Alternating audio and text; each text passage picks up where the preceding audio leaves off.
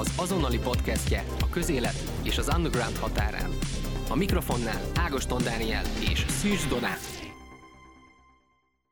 Sziasztok! Én Szűcs Donát vagyok, és ez itt a Helyzet hétfői kiadása, a Pörgető. Felütésként az elmúlt hét egyik legfontosabb eseményét járjuk körbe Tehet Péterrel és Illés Gergővel. Azt, hogy a Fidesz hosszú évek kálváriája után otthagyta az Európai Néppártot. A podcast második felében egy éles kanyarral egy olyan témára fordulunk rá, ami magyarok százezreit foglalkoztatja, mégsem beszél róla senki. A pornóra. Tartsatok velünk! Pörgető. Itt vagyunk most Illés Gergővel, az azonnali újságírójával a vonalban. Szia Gergő! Sziasztok! Te sokszor mm, szoktál írni EU-s témákban, ismered a, a néppárt ügyeit is. Ki járt most jól azzal, és ki rosszul, hogy a Fidesz az ott hagyta az Európai Néppártnak a, az EP frakcióját. Szerintem Orbán Viktor sem esett attól kétségbe, hogy őt most kirakták a, a, a néppárti frakcióból, vagy hát kirakta magát. Orbán Viktor láthatóan abban bízik, hogy, hogy a, a, amíg hatalmon van, addig a tanácsban van ráhatása a döntésekre, és egyébként szemmel látható is, hogy a miniszterelnök sokkal inkább a kormányközi Európa politikában hisz, mint az ilyen Európai Parlamenthez hasonló supranacionális párcsaládosdiban nem rengeti meg alapvetően Orbán Viktor európai kapcsolatait ez a néppártból való kirakás. Milyen helyzet a néppárttal, és azzal, hogy ők, az ő frakciójuk elveszti ezt a 12 képviselőt most? Óhatatlanul jobban rá lesznek utalva a, a tőlük balra álló erőkre. Ez a 12 képviselő mégiscsak a akármennyire is kis ország Magyarország, mégiscsak az egyik legnagyobb erejét adta a néppártnak, és az egyik legerősebb delegációja volt. Tehet Péter szerint a néppárt Fidesz ellenes erői arattak győzelmet. Hát rövid távon lehet azt mondani, hogy a Fidesz annyit nyert, hogy el tudja mondani, hogy tényleg akkor hagyta el a frakciót, amikor ő akarta, hiszen ugye Orbán azt ígérte, hogy majd ők fognak kilépni, és nem várják meg, hogy kizárják őket, és ez most úgymond bekövetkezett, de azért vélhetően hosszú távon ez a Fidesztek az nem feltétlenül nyereség, hiszen jelenleg be kell ülnünk a függetlenek közé, még nem tudjuk, hogy milyen másik pártcsaládhoz tudnak csatlakozni, esetleg a néppártól való eltávolodás, a németekkel való kapcsolatot is bizonyosan érinteni fogja, tehát hosszú távon az Európai Néppárt nyerhetett, vagy legalábbis az Európai Néppárton belüli azon erők, amelyek azt mondták, hogy a fidesz és ezzel az egyre inkább szélsőjobb felé tartó politikával nem akarnak azonosulni. Viszont ugye a néppárt elveszített 12 képviselőt, nekik ez mekkora érvágás szerinted az EP-ben? Hát, ami a néppárt számára problematikus, az az, hogy jelenleg, ha lenne egy európai parlamenti választás, vagy majd ugye lesz 24-ben, akkor majd gyakorlatilag Magyarországon nem lenne induló tagpárt, hiszen a KDNP ugyan bent van a frakcióban és a pártcsaládban, de hát ők ugye mindig a fidesz közösen indulnak, és más egyéb európai néppárthoz tartozó párt nincs már Magyarországon. Volt egyébként, hiszen az MDF is, vagy az FKGP is a néppárthoz csatlakozott, és oda tartozott, csak hát a sajnos a német kereszténydemokraták nagyon hamar csak a Fideszt támogatták, úgymond lehet úgy mondani, rossz lóra tettek, vagy legalábbis bizonyos szempontból. Egy 10 milliós országban úgymond illendő lenne, hogy legalább egy kis párt szintjén jelen legyenek. És mit gondolsz, van annak egyébként politikai realitása, hogy valamelyik kisebb formáció belép a, az Európai Néppártba, vagy beengedik őket? Hát értem szerint teljesen törpepártnak sok értelme nincsen, tehát hogy most beveszünk egy, egy 20 fős baráti társaságot, akkor azzal nincsen nagyon előrébb az Európai Néppárt.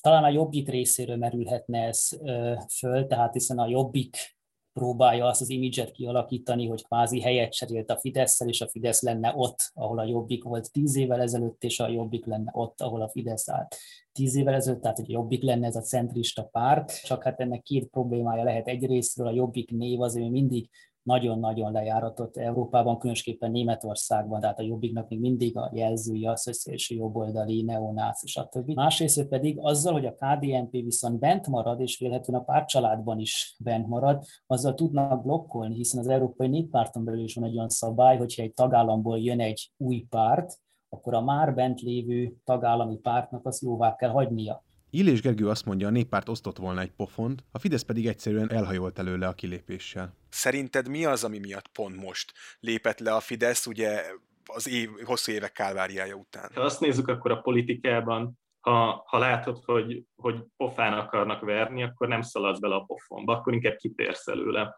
És a néppárt most úgy látszik, most készült fel arra, hogy, hogy tényleg kiosszon egy pofont a, a, a Fidesznek, így hosszú évek után, tehát az európai politika kerekei mindig lassabban őrölnek, vagy malmai lassabban őrölnek, és, és úgy látta a Fidesz, hogy nem érdemes kivárni, amíg pofán verik őket a néppártban, úgyhogy ez egy teljesen érthető döntés szerintem. Viszont kiválthatta szerintem ezt a kilépést, vagy kizárást, akárhogy is nézzük, az a lengyel polgári platform. Tehát a, egyértelműen az európai politikában nekik volt a legkínosabb a, a Fidesznek a jelenléte a néppárton belül. De mit mond tehet Péter? elképzelhető, hogy egyszerűen tényleg mostanra jött össze, hogy ezt az administratív trükköt kitalálták. Ugye ez már Karasznak az osztrák néppárt néppárti képviselőinek volt az ötlete, hogy kvázi be akarták ugye vezetni, vagy hát most be is vezették azt a szabályt, hogy nem csak egy-egy képviselőt lehet kizárni a frakcióban, hanem egész pártot, egész pártdelegációt, mint testület ki lehet zárni a frakcióból. Elképzelhető, hogy tényleg mostanra jött össze ez az ötlet, hiszen ott már Karaszról régóta lehetett tudni, hogy ő finoman szóval nem kedveli a Fideszt, és egy ilyen jogi trükkel próbálhatták meg megteremteni a feltételét. És az is lehet, hogy ők nem számítottak arra, hogy rögtön kilép a Fidesz, hiszen ugye ha Karász javaslata úgymond probléma nélkül átmegy, akkor csak annyi történt volna, hogy megteremtődik a lehetősége annak, hogy egy képviselőcsoport, hogy egy pártot testületileg ki lehet zárni a képviselőcsoportból, és lehet, hogy egyébként ezt a szabályt a fidesz szemben majd csak valamikor, nem tudom, novemberben alkalmazták volna, csak a Fidesz gyorsabb volt, és ők megérezték, hogy ez a szabályt érhetően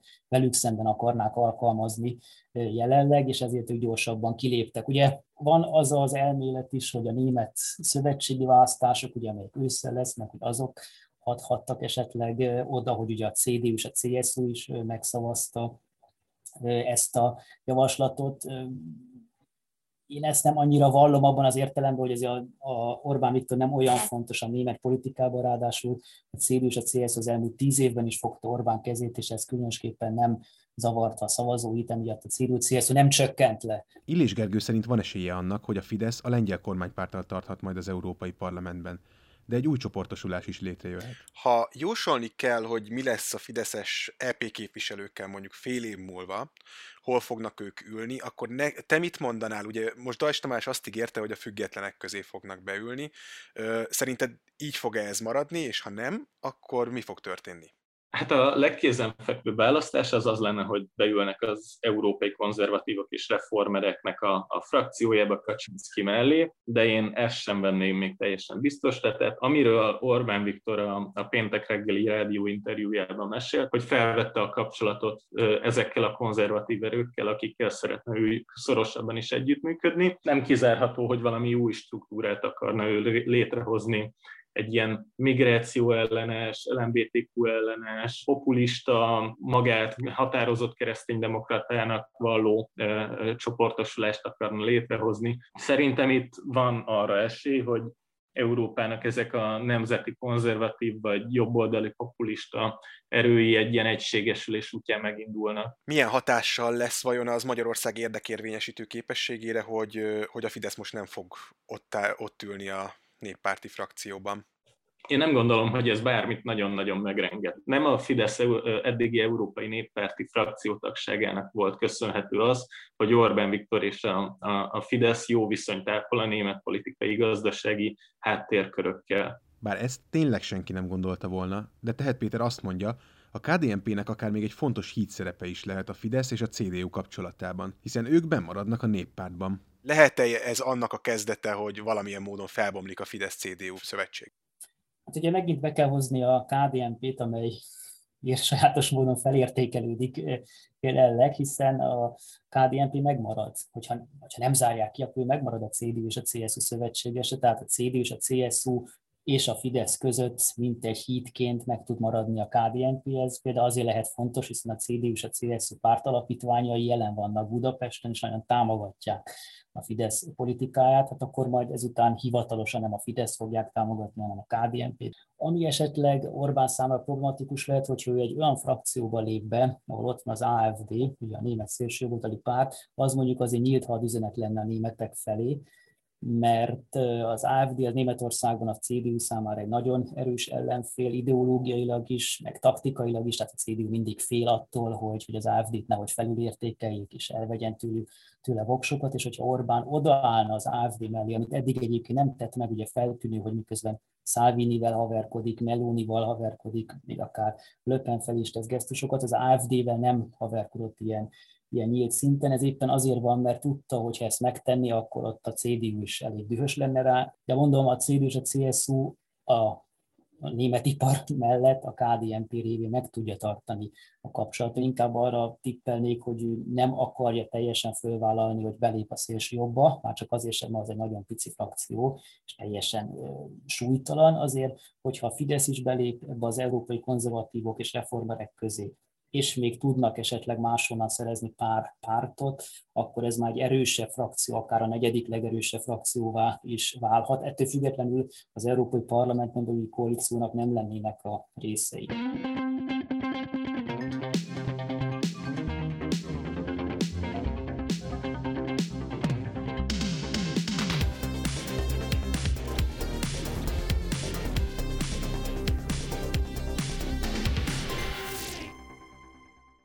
Magyarországon is több milliárdos bizniszt jelentő pornóipar sosem volt ellentmondásoktól mentes.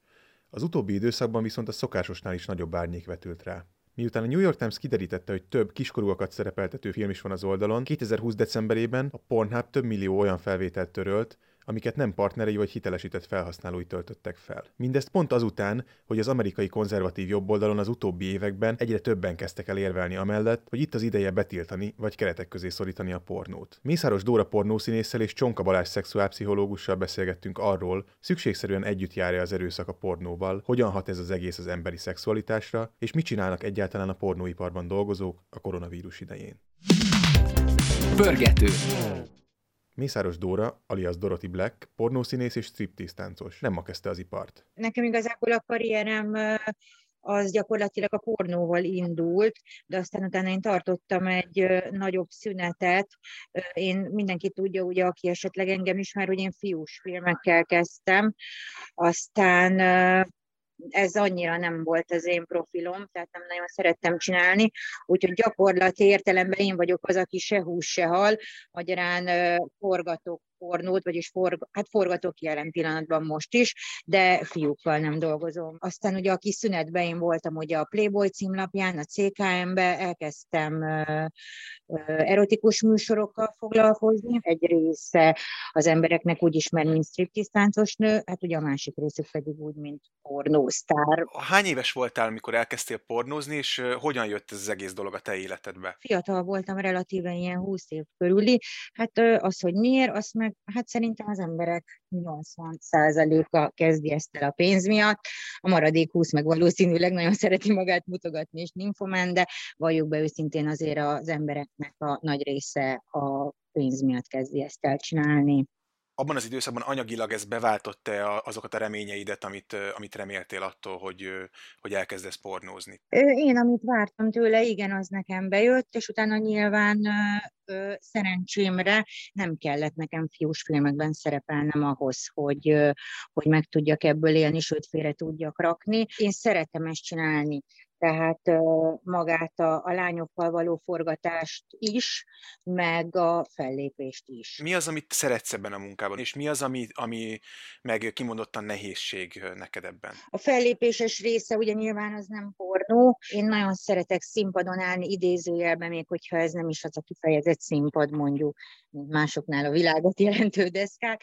Ez a rész ez inkább előadó művészet. Ez ugye egy igényes dolog, tehát ez még nem pornó, hanem inkább erotika. Én lányokkal szerepelek filmekbe, és azért az teljesen más azért, mint egy, mint egy hardcore jelenet egy férfival. Miért van ilyen nagyon éres határ a kettő között? Volt valami rossz tapasztalatod a, a fiús forgatása? Vagy? Nem az én világom. A szexnek az a része, az megmarad a hálószobámban. Ugye az internet nem felejt, úgyhogy nekem az az így fiúval történt jelenetem az a mai napig kering az interneten. Úgy nem szeretnék ordinári lenni, de hát nagyon sok ordinári kommentet olvasok magamról, úgyhogy igazság szerint csak őket idézem. Tehát ez a több paszt fogott már, mint kilincset, meg egyebek, egyebek, ami amúgy nem igaz.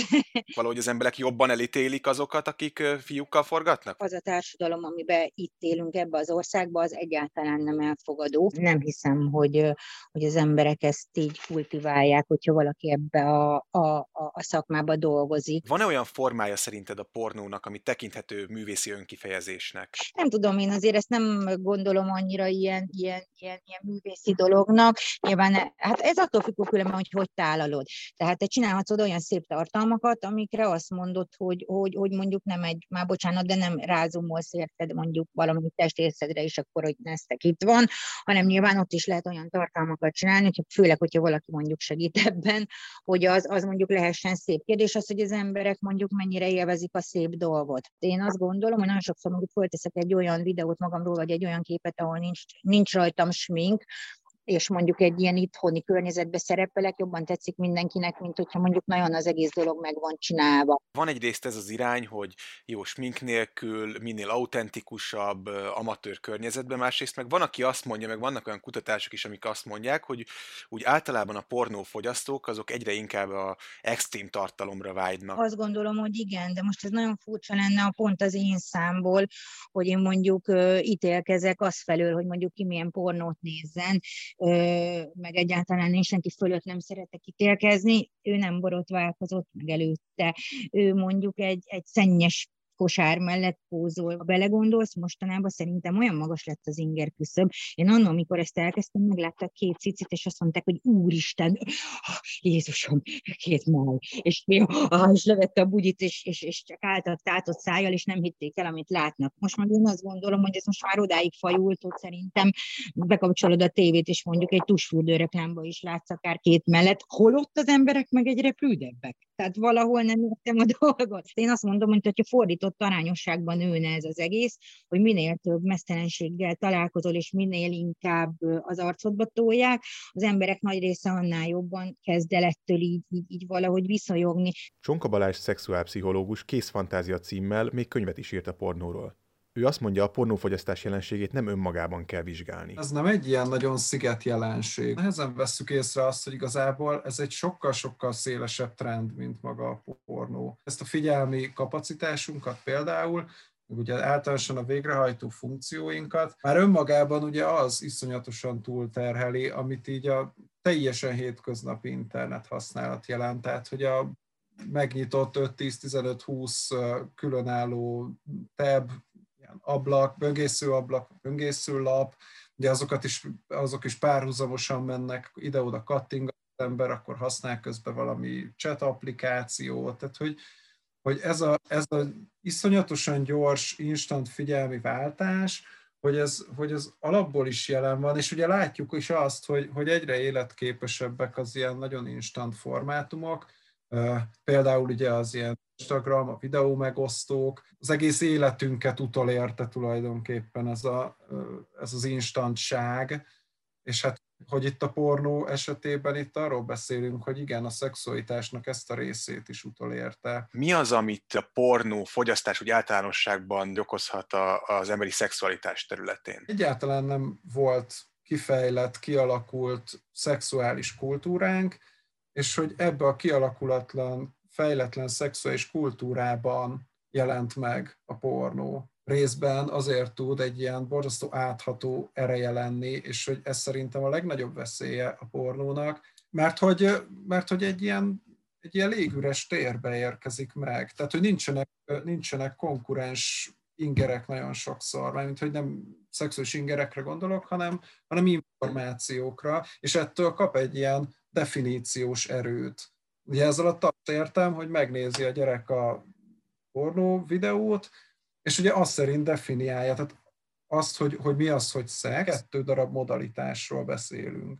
Tehát egy, egy pornó videó, az gyakorlatilag a látás és hallás ingerekre korlátozódik, és emellett ad egy általában merőben torsz képet arról, hogy így például kinek mi szokott jól esni, meg hogyan néz ki egy szexuális együttlét, és hát attól vagyunk pont bajba, hogy ennek nem nagyon van konkurenciája, tehát hogy, hogy nagyon kéz mellé azt mondani, hogy persze a gyerek ezt látja, de tudja, hogy ez most egy ilyen cirkusz, és akkor ez most arra van, hogy ő erősebb ingerekhez jusson, de hogy egyébként, ha ő oda kerül a való életbe, akkor tud támaszkodni mondjuk arra, hogy a szülő elmondta neki azt, hogy egyébként miről szól az intimitás, mi az, hogy egyáltalán miért jó ez az egész, ugye ez a szexpozitivitás, tehát hogy nem azt hallja a szülőtől, hogy ez egy ilyen rettenetes dolog, vagy hogy kihasználják őt, vagy hogy így az iskolának, vagy így az államnak van, vagy lehet ebben felelőssége, vagy szerepe, és hogyha igen, akkor mekkora mondjuk a, a családi környezethez képest? De ezzel ebben radikálisan nem hiszek, hogy őszinte legyek, mert hát, hogy ugye a szülőnek van olyan érzelmi kapcsolódása a gyerekkel,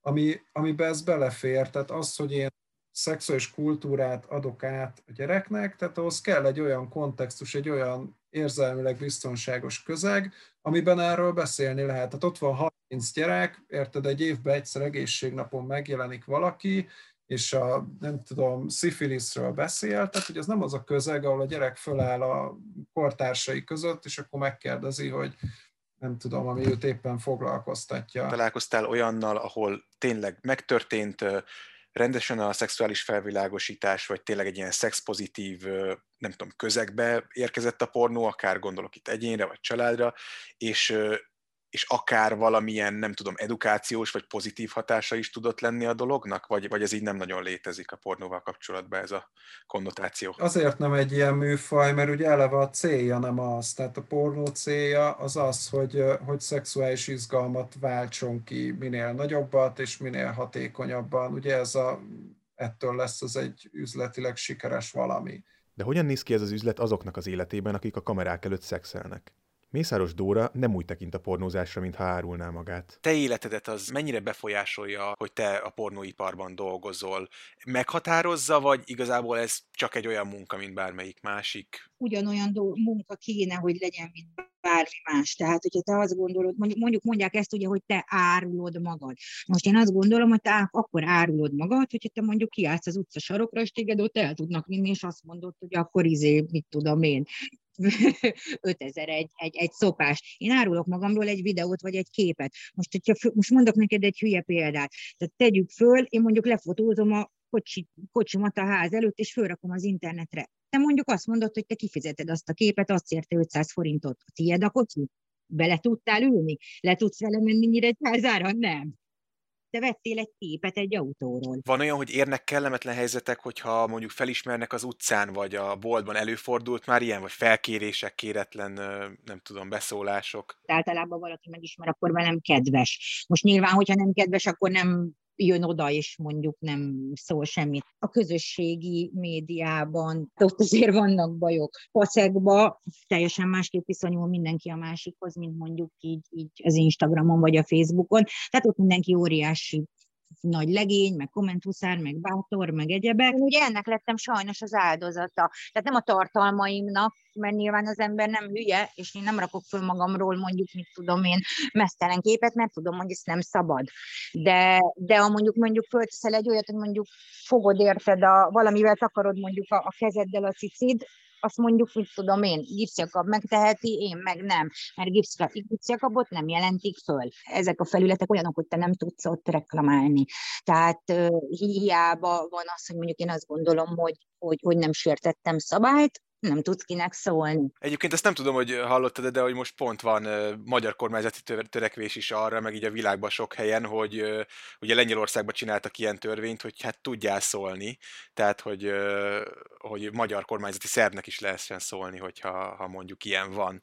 Ez egy tök jó dolog lenne, de én azt gondolom, hogy ez nem fog működni. Tehát nincs erre kapacitásuk. A, a te saját kisebb környezetedbe, tehát a családodba, a barátaid körébe mennyibe, mennyire befolyásolja a megítélésedet az, amit csinálsz? Én ö, olyan emberekkel barátkozom, akik az embert nézik. Tehát a családom az elfogadta, mert ők tudják, hogy én milyen ember vagyok valójában Tehát én, én nem azonosulhatok ezer százalékban munkámmal, mert ez egy munka. Azért, mert mondjuk én mesztelenül mutogatom a, magam a neten, attól én nem vagyok rossz ember. Hogyan talál egy pornószínésznő munkát? Tehát neked van egy ügynököd, vagy felkérnek téged, és hogyan jut el odáig az egész dolog, hogy te elmész egy forgatásra mondjuk? Ügynökségeknél van az ember jelen, és akkor, hogyha ugye jön egy produkció, mondjuk Magyarországra, akkor, akkor ők tudnak válogatni. Engem, aki hív dolgozni, azok már olyan cégek, akik általában már dolgoztak velem. Ügynök fölhív téged, hogy e, e, ekkor és ekkor lenne egy ilyen és ilyen jelenet, itt és itt mondjuk, és akkor ennyire és ennyire, és mondjuk elvállalod el, és akkor erre te azt tudod mondani, hogy igen vagy nem. A koronavírus az mennyire érintette ezt az egész folyamatot? Jönnek-e most produkciók Magyarországra, és van-e neked például ilyen jellegű munkád egyáltalán mostanában? Nyilván Covid-tesztet kérnek mindenkitől, tehát még a sminkestől is, a kamerástól, a,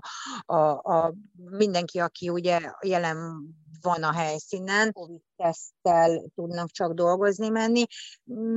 Hát nem tudom, vannak forgatások a mai napig is, úgyhogy én ezt nem gondolom, hogy nagyon-nagyon visszavette. Talán a nehézség az, hogy nem nagyon tudnak úgy utazni. Amióta szerencsére ez az OnlyFans beindult, én itt horol tudok dolgozni, és akkor, amikor nekem kedvem van, vagy akkor, amikor időm van, ha te szeretnél, akkor tudsz ugye élőt is csinálni. Tehát ugyanúgy azt meg tudod csinálni, hogy föllősz mondjuk, mint ezeken a webkamerás szájtokon, tehát te föllősz élőbe, és akkor mondjuk aki ott van, mondjuk azt téged néz, és akkor tud mondjuk borravalót adni, ezt tipnek hívják, ugye, hogyha tetszik neki, amit lát. És te magad árazott be ezeket, vagy valami előfizetéses modell van?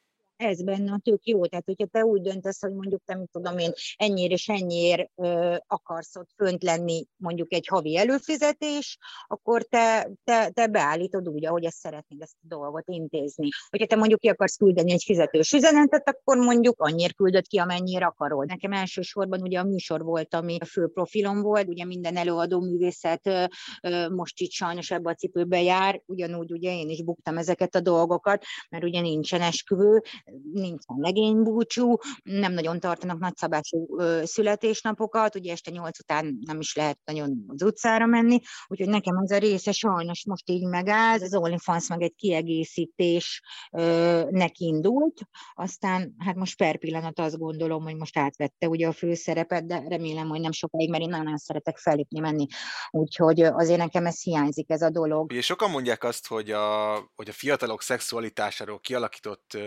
képét azt így negatívan befolyásolja a pornó, mert hogy egyébként olyan dolgokat mutat, ami, amik nem valósak, hogy szerinted ez igaz-e, és hogyha igen, akkor ezzel mit lehet kezdeni ezzel a dologgal? Én azt gondolom, hogy ha normális neveltetést kap mondjuk egy ember, akkor különbséget tud tenni bizonyos dolgok között, hogy mondjuk mi az, ami, ami, ami reális, és mi az, ami nem. Tehát, hogyha te mondjuk gyerekként mondjuk te nézted mondjuk a Rambót, attól te még nem tartod ezt normálisnak, hogy mondjuk te érted, kimész, és akkor te bárkit lelőhet. A pornó is olyan, hogy te a magánéletben nem kell mondjuk, nem tudom, öt nővel lenned, meg 25 centis passzal rendelkezned, meg egyebek, mert az csak egy film. Azt tartom rossznak, ha tényleg annyi ilyen, ilyen, ilyen szor dologgal találkoznak tényleg, ami ilyen, ilyen, ilyen nagyon extrém, és már egyszerűen az inger küszöbük emelkedik meg, de a belegondolsz, ez az erőszakkal is így van. Én nekem például totál nem férne bele mondjuk egy ilyen, hogy öklözés, totál nem fér bele ilyen, hogy mondjuk, mit tudom én, olyan aberrációk, amik mondjuk nem normális dolgok. Most én tökre el tudom azt hinni, hogy, hogy ez valakinek mondjuk izgató,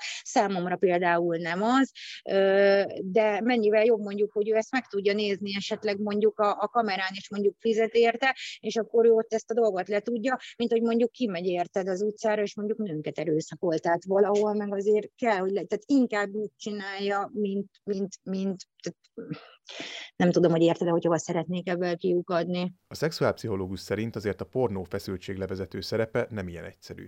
Szerinted ez létező jelenség, hogy például nem tudom, milyen agresszív, erőszakos viselkedés mintákat itt levezetnek emberek, amik amúgy máshol megjelennének? Hát az azért egy nagyon félrevezető dolog, mert itt ugye nem egy levezetés történik ebben az esetben, vagy hát ha levezetés, akkor egy nagyon, tehát egy ilyen nagyon-nagyon rövid távú levezetése történik.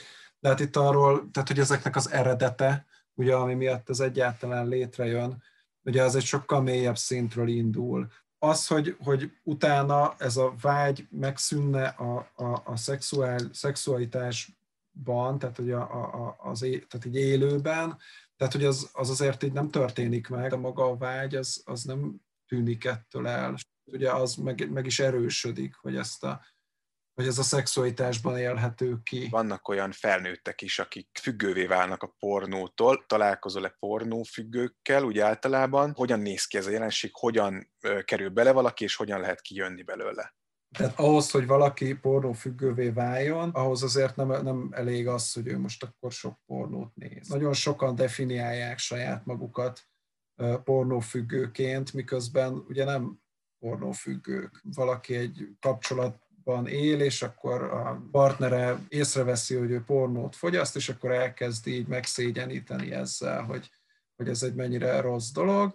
És hát az illető meg ugye egy ha hajlamos ezt így átvenni, akkor, akkor megjelenik, hogy ő egy ilyen, hogy ő pornó függő, és hogy ő, ő ezzel küzd, és akkor így kiderül, hogy egyébként is se gyakran nem fogyaszt pornót, se, se kontroll problémái nincsenek, tehát az az egy feltétel teljesül, hogy az ő kapcsolatában mondjuk ez valami fajta ilyen morális fennakadást okoz, vagy féltékenységet okoz. Olyan jelenség van, hogy konkrétan tényleg a a szexuális együttlétben is gondot okoz. Hát itt két irány van, az egyik az, hogy ezt az egészet eltorzítja, és ugye egy pornósítja az embernek a szexuális viselkedését, magyarul ugye úgy fog viselkedni a, a, az élő szexuális együttlét során, mint hogyha egy pornófilmben szerepelne. A másik irány, amivel így a, az ilyen népszerű riogatások szoktak számolni, az, az, meg, az meg ugye a funkciózavar. Erről azért a kvantitatív eredmények nem igazolják ezt a, ezt a feltevést úgy különösebben, tehát hogyha nagyon sok embert megnézünk, akkor azért ez, ez egy sokkal árnyaltabb kép. Megfordult ez a dolog, a pornó használatban, nagyjából a nagyon könnyű hozzáférhetőség és az óriási mennyiség miatt. Régen, amikor ugye minden jobb volt, úgy nézett ez ki, hogy az emberben volt egy szexuális feszültség, amitől kedvet kapott arra, hogy önkielégítést végezzen, és hát ehhez ugye mint egy segédanyagként keresett valami pornográf ingert, hogy ez az egész folyamat ugye könnyebb legyen. És hogy ott fordult ez az egész meg, amikor ugye már magát, a szexuális izgalmat is már a pornó hozza létre. Tehát nem az történik, hogy, hogy én egy szexuális izgalomba vagyok, és fölmegyek a pornó oldalra, hogy legyen valami szexuális ingerem, hogy kielégítsem magam, hanem az történik, hogy ugye már eleve úgy megyek föl a pornó oldalra, hogy attól azt várom, hogy az majd létrehozza azt a szexuális izgalmat, amire rá lehet építeni azt a kielégülést, amire én vágyom, mert megtanultam, hogy ez egy jó dolog. Mit javasolsz azoknak, akik függőnek érzik magukat, tehát pornófüggőnek? Hát aki függőnek érzi magát, annak én nagyon javasolnám, hogy menjen el legalább egyszer szexuálpszichológiai rendelésre, és akkor így beszéljenek erről, vagy beszéljünk arról, hogy mi történik, hogy mi áll ennek az egésznek a hátterében, hogy, hogy fennáll-e egyáltalán függőség, tehát ami egy alapvetően addiktológiai probléma, hogy, hogy ennek mik a mozgatórugói, hogy milyen, uh, milyen érzelmi szükségleteket uh, elégítesz ki, hogy milyen funkciókat tölt be az ő saját működésében. Nem mindenki függő tehát, aki annak gondolja magát, de ha valaki problémát észlel, érdemes lehet szakemberhez fordulni. Mészáros Dóra óvaint attól, hogy valaki meggondolatlanul vágjon bele a pornózásba. Mi az, ami miatt érdemes ezt csinálni, és mi az, amivel vigyázni kell? Úgy kezdje ezt el mindenki csinálni, hogy az internet nem felejt. És hogyha te rólad, tehát ha te ilyen képeket teszel közé az interneten, teljesen mindegy, hogy most ezt fizetős weboldalon csinálod, vagy csak elküldöd egy exednek, aki, vagy egy, egy, egy, egy pasinak, aki mondjuk utána veled összeveszik, és mondjuk kitesz a napi szarra. Tehát az embernek ezt kétszer meg kell gondolni, hogy te milyen tartalmakat töltesz fel egyáltalán magadról a netre, vagy küldesz el bárkinek. Ha te ezzel nem szeretném mondjuk hosszú távon foglalkozni, akkor ez szerintem nem jó ötlet. Teljesen mindegy, hogy, hogy, hogy te egy filmet forgattál, vagy 150-et, te onnantól kezdve pornos vagy. Meg hát belerak az emberbe szerintem egy, egy, egy borzasztó ilyen megfelelési kényszert, mert ugye elkezdesz ebből élni, akkor, akkor nyilván elkezded azt nézni, hogy annak miért van ennyi követője, ezt miért követik ennyien Instagramon, meg úgy egyáltalán, tehát úgy az ember ebbe teljesen bele tud bolondulni. Ez sem úgy működik, hogy te most oda főregisztrálsz, vagy te most pornózni kezdesz, vagy valami, és akkor te egyből te leszel rócsilt báró, mert ez nem így van. Tehát mondjuk 10 ezer emberből egynek sikerül ebből mondjuk egy ilyen nagyon nagyon kőkemény egzisztenciát kialakul, kialakítani, a többi meg ugye ott áll, hogy mondjuk keresett vele 300 dollárt, és az életben nem mossa le magáról, hogy ő, tudom én, pornós. Amerikában volt ez a nagy, nagy felzúdulás a pornó ellen, ott is a, a republikánus jobb oldalon, ott, ott sokan egyszerűen azt mondták, hogy főleg a, a Pornhub-bal kapcsolatban is ezekkel a nagy megosztó platformokkal, hogy annyi konkrétan erőszakot ábrázoló videó kerül föl oda, hogy jobb beszántani. De ez nem a pornóról szól, tehát a, a pornónak nem feltétlenül kellene szerintem egyet jelenteni azzal, hogy mondjuk ott erőszakos tartalom van, vagy esetleg underage. De mennyire, mennyire van ez jelen a pornóiparban? Tehát például veled történt valaha olyan, hogy mit tudom én, olyanra próbáltak kérni, vagy kényszeríteni rendezők, színészek, akárki, amit nem akartál csinálni? Vagy? Az embereknek egy hatalmas nagy tévhite az, hogyha te mondjuk pornózol, akkor neked mindent meg kell csinálni. Nem. Tehát előtte elmondják, hogy miről lenne szó, és mondjuk, hogy te nem akarsz szétvállalni, akkor egyszerűen azt mondod, hogy köszönöd szépen, de neked ez nem fekszik. Tehát még akár a prostitúció is, meg minden más, amióta az ember a világon van, azóta ezek a dolgok léteznek. Most lehet, hogy ez nem tetszik bizonyos embereknek, de egyszerűen ezt el kell fogadni. Szabályozni nyilván kell, mert az biztos, hogy nem normális dolog, mondjuk, hogy te fölmész az internetre, és akkor mondjuk minden szembe jön veled. Csonka Balázs úgy látja, hogy a pornó túl nagy üzlet ahhoz, hogy ne legyen jelen az abúzus és a kizsákmányolás. De a felelős pornófogyasztás hosszú távon akár megoldás is lehet. És szerinted uh, hogyan lehet felelősen pornót fogyasztani? Úgy lehet, hogy, hogy így abszolút tudatosan uh, tudja az ember kezelni, és uh, is, tehát, hogy ismeri ennek a, a, a hatásmechanizmusát, mint mind abban a tekintetben, hogy ő őt mi mozgatja, mind abban a tekintetben, hogy rá milyen hatással van a pornó, és hát nyilván ide sorolható az is, hogy ez az egész történet, ez mennyire etikus, Ugye most a pornában is volt egy ilyen botrány, ami egyébként egy abszolút várható volt, mert valószínűleg egy kontrollálhatatlan mennyiségű tartalom kerül föl, amit még így is valószínűleg szűrtek korábban is. Ahol a pornó megjelenik, ott, ott azért gyanítható az, hogy nagyon kevés esetben egy, egyfajta ilyen etikus történet, tehát hogy itt azért nagyon könnyű beleszaladni a legkülönbözőbb kizsákmányolásokba. Ez szükségszerűen hozzátartozik a pornóhoz szerinted, vagy ez inkább egy anomália? Ja, egyáltalán nem szükségszerű, ez inkább a gyakorlatban így valósul ez meg, mert egyszerűen egy sokkal nagyobb biznisz annál, hogy ne érintse ugye ezeket a dolgokat, egyszerűen egy üzleti érdeknek beáldoznak ugye emberi méltóságot, meg sorsokat, meg, meg jogokat, de szükségszerűnek semmiképpen nem mondanám, tehát főleg ugye a modern korban, amikor a, az illető tud akár otthon is csinálni pornó videót, és nem, sok, nem sokkal népszerűtlenebb, vagy sőt, ugye, tehát hogy, hogy úgy is lehet ebben az egészben érvényesülni, hogyha valaki szívesen csinál magáról ilyen anyagot. Ha jövőbe tekintünk, akkor, akkor azt hiszem, hogy, hogy a pornóra is ráfér egy valami fajta ilyen minősítési rendszer, mint ami egyébként például az élelmiszeriparban ugye már használ és meg azt hiszem, hogy a textiliparban is, és hogy a tudatos fogyasztót úgy is kell érteni, hogy ami, amiről az előbb szó volt, tehát úgy is kell érteni, hogy, hogy, hogy ő maga tudatos a saját pornó használatával és a pornó hatásaival kapcsolatban, és hát nyilván úgy is kell érteni, hogy, hogy ő tisztában van azzal, hogy egyébként az a, az a videó, vagy az a tartalom, ami, amit ő fogyaszt, vagy amihez ő hozzájut, vagy amire ő a figyelmével szavaz, hogy hát azt milyen körülmények között állították elő. És hát én nem zárom ki, hogy egyébként a jövőben kialakulhat olyan tartalomszolgáltatási rendszer, ahol, vagy egy ilyen minősítési rendszer, ahol, ahol ennek lehet kritériumokat szabni, és, és arra felé terelni az embereket, hogy azokat a szolgáltatókat támogassák, ahol, ahol ez egy ilyen fair dolog. Tehát ahol